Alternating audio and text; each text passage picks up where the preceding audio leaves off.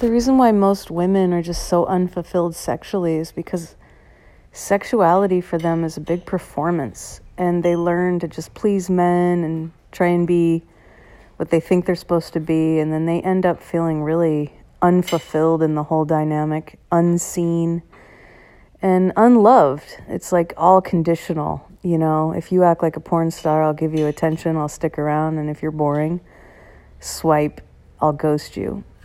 And what the snakes really teach women how to do is reclaim, like I said, presence, but reclaim presence from sensation, from the fullness of their own orgasmic self. And what they learn how to do is literally be in their power, in their orgasmic self, authentic, unapologetic, sensual power. And as they cultivate a knowing of this place in themselves, then they learn that this is what they bring to their intimate partner when they want to create attraction. They don't bring the small part of themselves that wants to people please, be enough, win approval, dance for their dinner.